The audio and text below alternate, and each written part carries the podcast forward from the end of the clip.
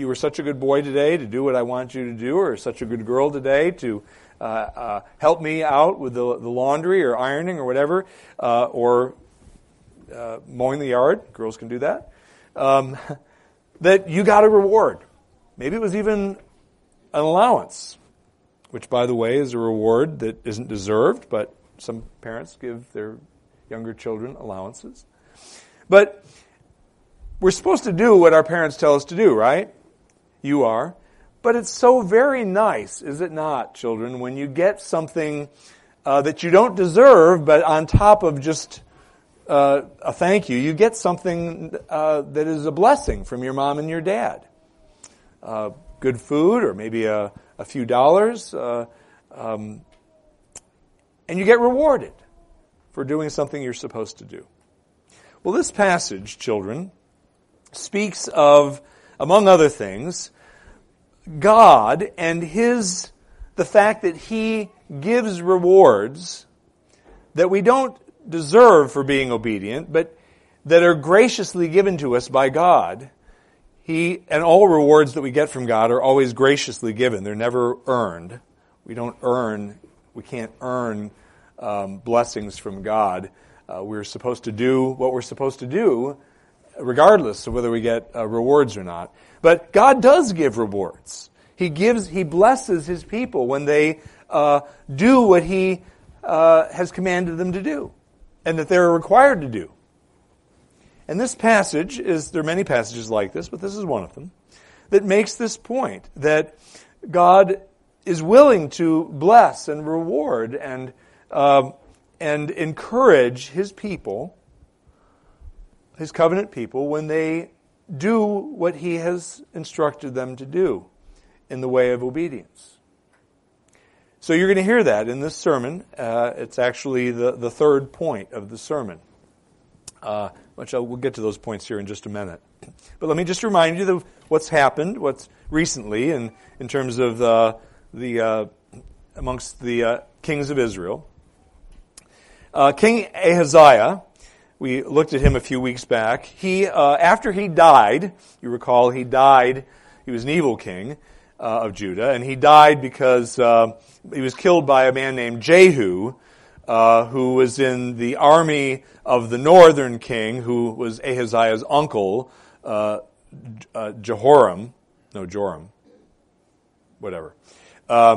Anyway, he went to visit him after he'd been wounded in battle, and Jehu came and killed both Joram and Ahaziah, who was the king of the north and the king of the south. After King Ahaziah died, shortly after that, his ruthless and wicked mother, Athaliah, who was the daughter of Jezebel and Ahab of the north, she now is related, has been incorporated into the southern kingdom by way of marriage. Anyway, Athaliah, after the death of her son Ahaz, sees his death as rather than a grievous thing, a wonderful opportunity. And that opportunity that she saw was an opportunity to increase the very considerable power and influence that she already possessed as her dead son's chief advisor. She saw an opportunity to gain even more power, formalize, if you will, her power that she had informally as Ahaziah's advisor or chief advisor. And what that opportunity was to take the throne of Judah, as her own throne. She wanted to rule over Judah herself, rather than let any of the legitimate heirs to the throne take over that throne, inherit that throne. The legitimate heirs would be the sons of her dead son Ahaziah, which would be her grandsons. She didn't want any of them taking the reins of power. She wanted those reins herself.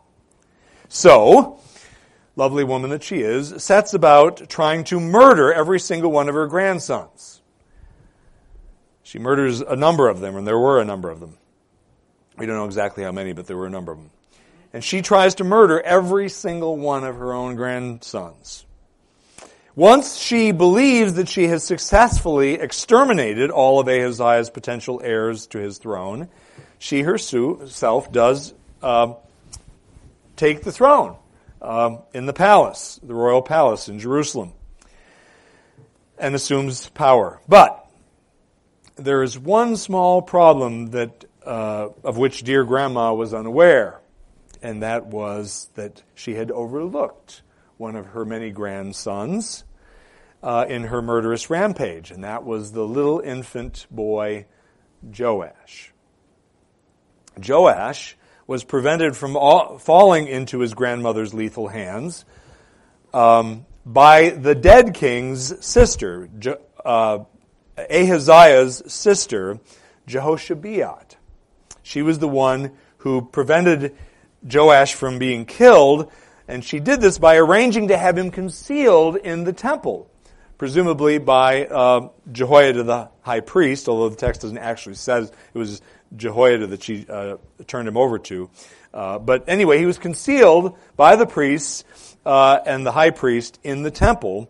He remained there, hidden, for over 6 years, while Athaliah reigned over the land. Well, eventually, Jehoiada, who was a godly man, the high priest, chief priest, orchestrates a successful coup against Athaliah, overthrowing this Jezebel redivivus, that's a fancy word for made in the image of Jezebel, overthrows her and places a royal descendant of David, young Joash, on the throne. Now Joash is about 7 years old at this point. And Joash is the one that we're looking at today.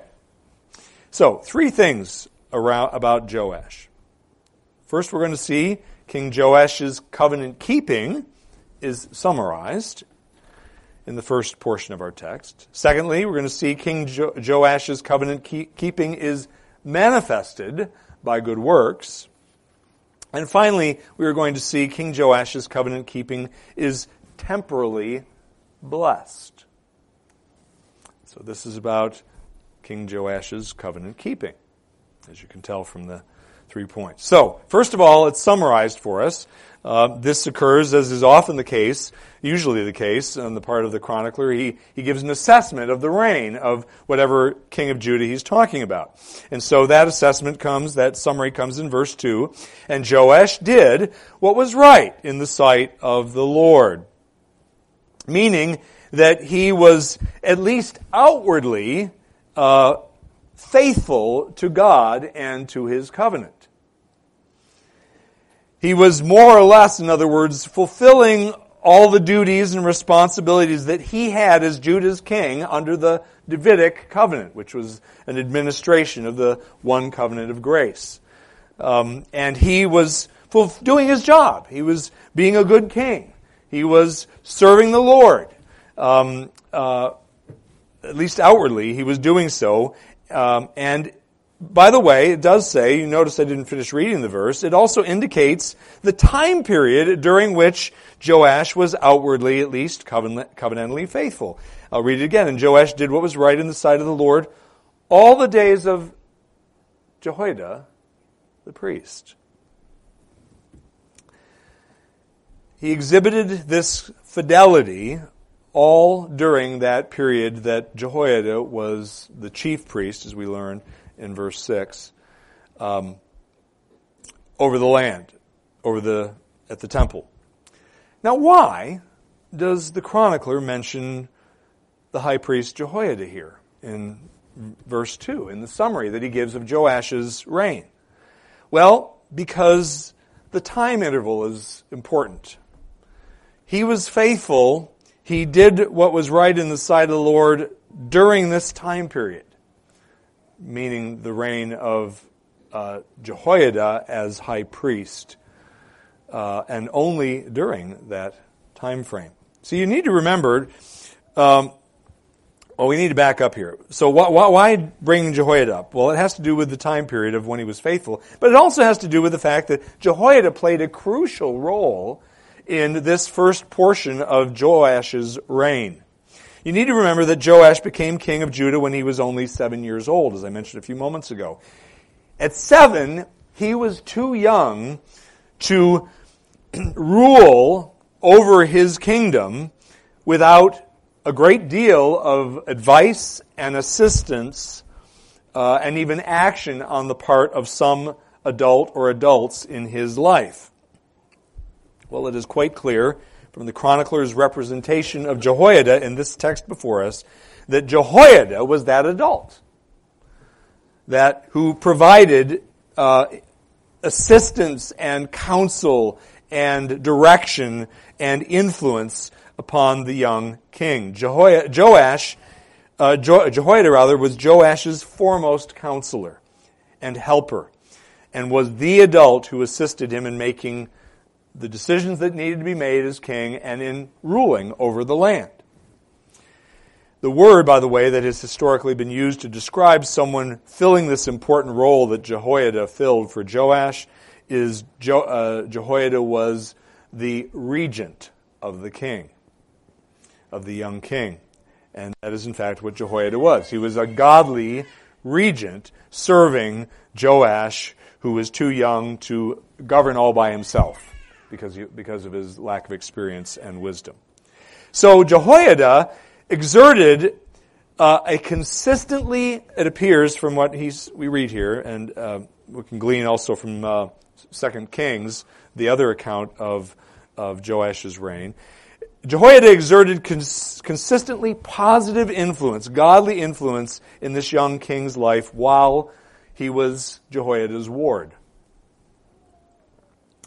And it is quite clear, perfectly clear actually, from what both the chronicler and the author of Kings write, that when Joash, the king, was doing what was right in the sight of the Lord, as we see that, I'm quoting there from verse 2, when he was doing this, he was behaving this way, doing what was right, on account of the godly influence and counsel of the high priest, his chief counselor. But, as we will learn from the chronicler's description of the latter portion of Joash's reign, the king's fidelity to Yahweh and to his covenant ended as soon as Jehoiada's influence went away as a result of his demise, having died. That's why his influence goes away. He dies while Joash is still reigning. What do we learn from this? Well, first of all, you need to know that, and I've said this many times before, but it's important to keep in mind because we want to keep our covenant theology in line and have the right categories in our view. All true Christians, and I'm not just saying professing Christians, but Christians professing Christians whose profession is accurate. That's what a true Christian is. All true Christians can be appropriately described as keepers of God's gracious covenant, the covenant of grace.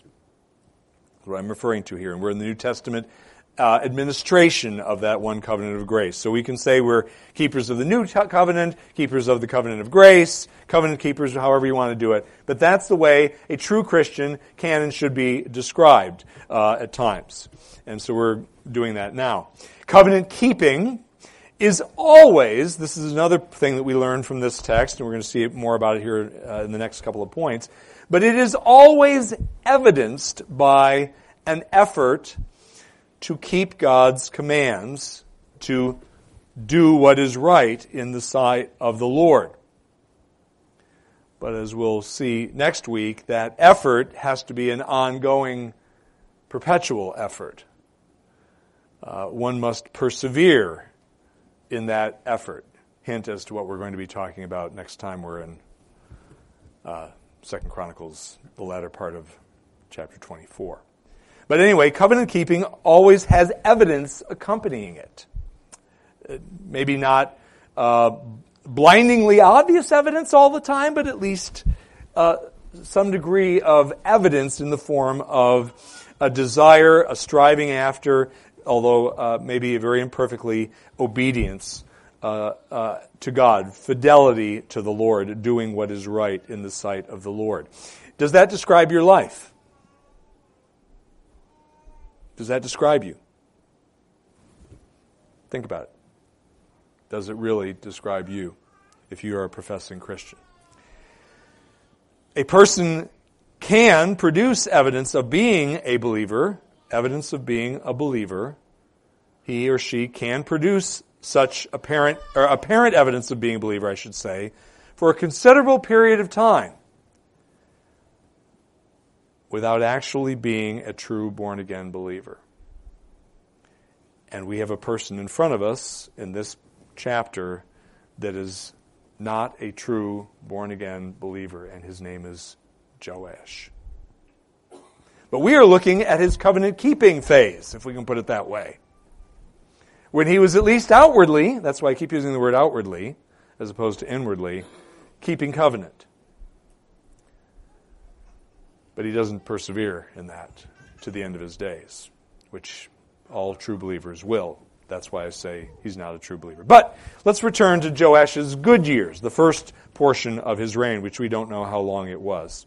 That brings me to the second point, by the way. So the first point is we looked at Joash's covenant keeping is summarized. Now we see Joash's covenant keeping is manifested. There is evidence, if you will, which and the evidence begins in verse 4. And that is, I'll read it for you. He makes the decision to repair Jerusalem's temple. And it came about after this that Joash decided to restore the house of the Lord, which, as verse 7, which I won't bother to read, indicates, had been broken into and badly damaged during Athaliah's illegitimate 6-year rule over the southern kingdom. She let the temple fall apart and let it be looted and abused and desecrated. Because, of course, she's Athaliah and worships Baal, not Yahweh. So she doesn't care. So the temple is is run down, has been desecrated, has been abused, has been damaged. And Joash wants to fix this problem. Now, neither the 2 Kings account, which is 2 Kings 12, or the chronicler's account that we have before us here tell us exactly when Joash, the king, first expressed his intention to undertake the restoration of the temple. We don't know when this idea came into his head and this plan began to be implemented by him. But a reasonable guess, in terms of the time period, is that when he was a teenager, not when he was 7 or 8, but after he had matured considerably, but was still quite young. You figure that out by looking at something that's written over in 2 Kings chapter 12, but we won't go there, and I won't bother to bring that up. But the point is he was probably a teenager, maybe in his early 20s. He wasn't in his 30, 35 or 40. He was younger. Okay? Still during this faithful portion, and this is an exhibition of his evidence of his outward fidelity to God. He wants to repair God's house. Anyway, this desire to repair God's house for the Lord, to undertake this task, was a noble desire. And undoubtedly, at least in some sense, a God-pleasing inclination on Joash's part. The Lord would have been pleased, and was pleased to see his house, where he dwelled above the ark, repaired. And Joash wanted to initiate this. And that was a good thing, is my point. And God was at least pleased with the fact that the temple was being repaired. Perhaps not with the heart of Joash and the motives behind this, the effort, but because, again, he was ultimately not a believer at that point. But he was outwardly, at least, manifesting believing faithfulness. There we go. Jewish faithfulness. This is before the cross. So, he decides, I'm going to do this, and Joash then gives orders concerning the collection of the funds that would be needed to undertake this task. Now, we learn from the 2 Kings account, chapter 12, verses 4 and 5, that Joash proposes 3 different sources of revenue to help pay for the temple's repair. The first source, that we're not going to take the time to go there, but just trust me on this. The first source that he suggests is monies collected from God's covenant people as a result of biblical vows that they had taken that involved bringing something to the Lord after the vow was fulfilled. So those monies, whatever they were, Joash says, let's use those funds. Okay, that's the first thing he proposes over in, by the way, the example of biblical vows is found in Leviticus 27 that would involve payment of money or goods to the temple or to God. A second source of revenue that he proposes is free will offerings, that is voluntary contributions on the part of God's people after notifying them that we're going to repair the temple, please consider giving it a donation, what we would call a donation, a free will offering.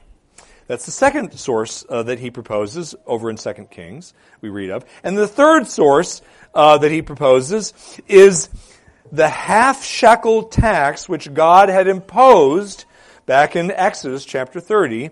The half-shekel tax that God had imposed on 20-year-old Jewish men, young males, which was to be given by them to be used to pay for temple-related, or back then it was tabernacle-related expenses, including paying for those who were doing the serving, the priests and the Levites in the tabernacle. So Joash proposes these three different sources over in 2 Kings, but here in Chronicles, the only one that is mentioned by the chronicler is the last one, which is often called the temple tax, or it used to be the tabernacle tax, which became the temple tax, the half shekel levied again on 20-year-old males once they turn 20. Okay, so he makes this proposal that there be three sources, and then. But here's the thing. Both historical precedents and the fact that King Joash himself is the one who initiates this plan to restore the temple, both those things, those precedent and the fact that Joash is the initiator of this undertaking, would have led the priests and the Levites to expect the king himself to be responsible for covering the costs of this major project. This is the king's idea. Surely the king is going to pay for this out of the royal treasury, right? That's what the temple staff, if we can call the priests and the Levites that, would have undoubtedly thought. However, contrary to their probable expectation that the king was going to pay for all this, Joash gives orders to have the restoration work paid for not from his royal coffers, but rather by reallocating income which had traditionally gone toward the maintenance of the temple's priests and Levites, income generated from the temple tax, that they should use that income generated by the temple tax to pay for the temple's refurbishment. Needless to say, the priests and the Levites, who have a stake in this whole thing, aren't particularly fond of this idea that monies that they had been receiving to support them and their work in the temple, that money should now be redirected. Oh, and that, by the way, and this is adding insult to injury, that they, the priests and the Levites, should be the ones who be responsible for collecting the increased temple tax, which apparently wasn't being very faithfully collected or given by the people of the kingdom at that point. This is an effort, you see, to once again get on top of the collections of the temple tax, which more money would be coming in at that point to pay for this project, but you had to shake the tree, as it were, to get the money out of the people's pockets. And Joash says, why don't you, Levite? He doesn't say, why don't you? He says, you go into the countryside and you get the people to pay the tax faithfully.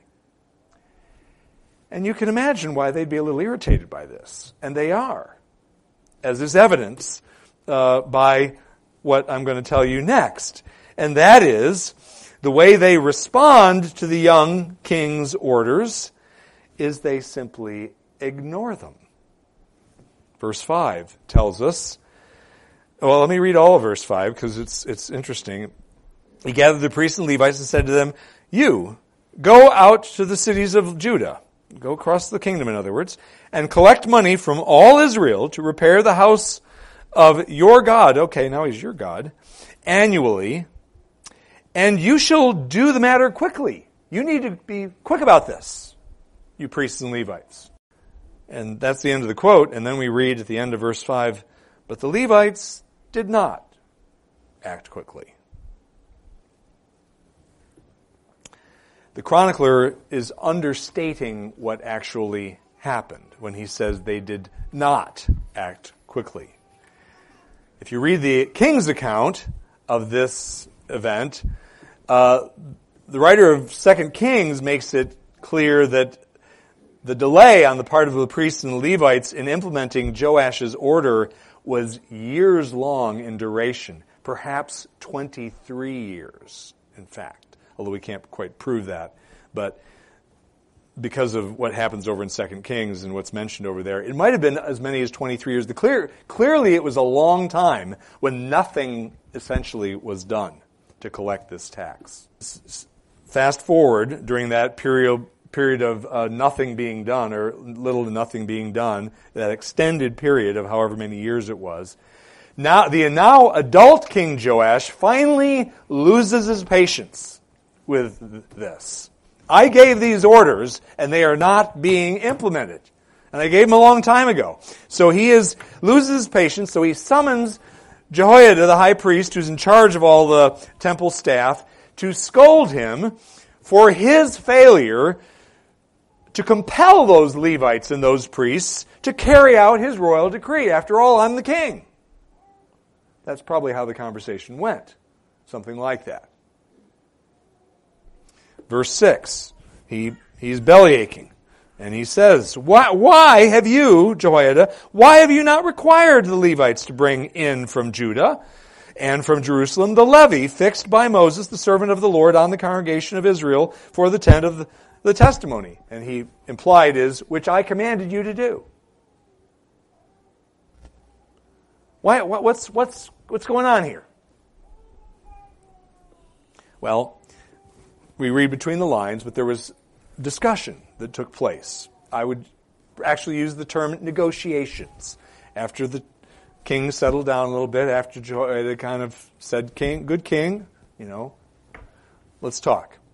So after some kind of discussions that apparently took place, or did take place, Joash, King Joash, and High Priest Jehoiada apparently reached a compromise.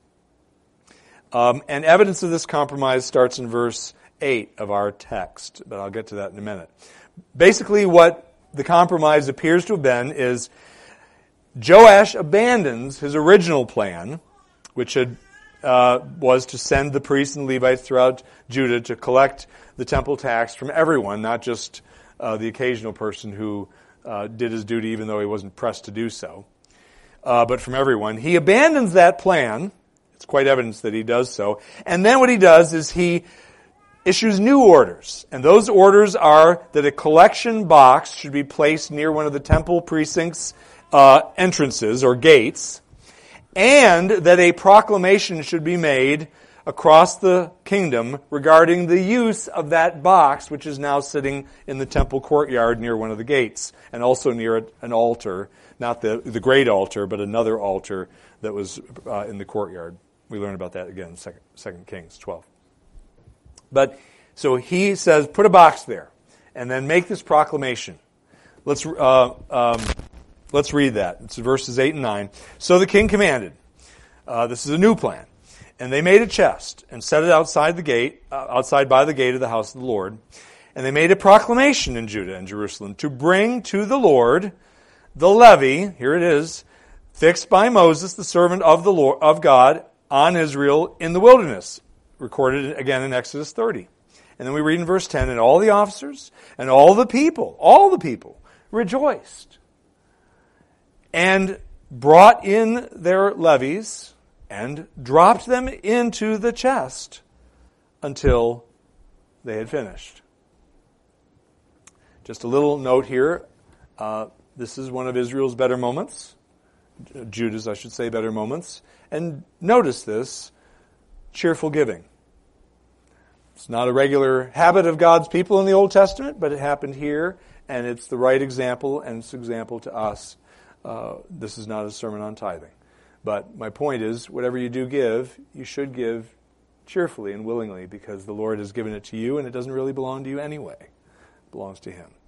And He just says, give me back a tenth, plus free will offerings as well. And we're to do that joyfully, willingly, not begrudgingly. So, these people do this, this is the new plan, Plan B, and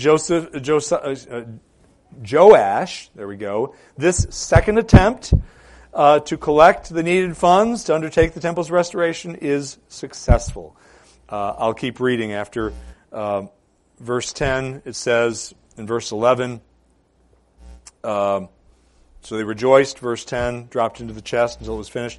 Verse 11, and it came about whenever the chest was brought in to the king's officer by the Levites, and when they saw that there was much money, then the king's scribe and the chief priest's officer would come, empty the chest, take it, and return it to its place. Thus they did daily and collected much money. And all that money, of course, was or a good share of it anyway, was directed towards, but probably not all of it, towards the temple's refurbishment. It's given to masons and so on, as we read a little bit later in verse 13. So, what do we do with this? What does the fact that Joash's covenant keeping manifested itself in his behavior here? What does that teach us? What do we learn today? Just a couple things, well, one thing really in particular, and that is that a credible profession of faith requires the production of good fruit.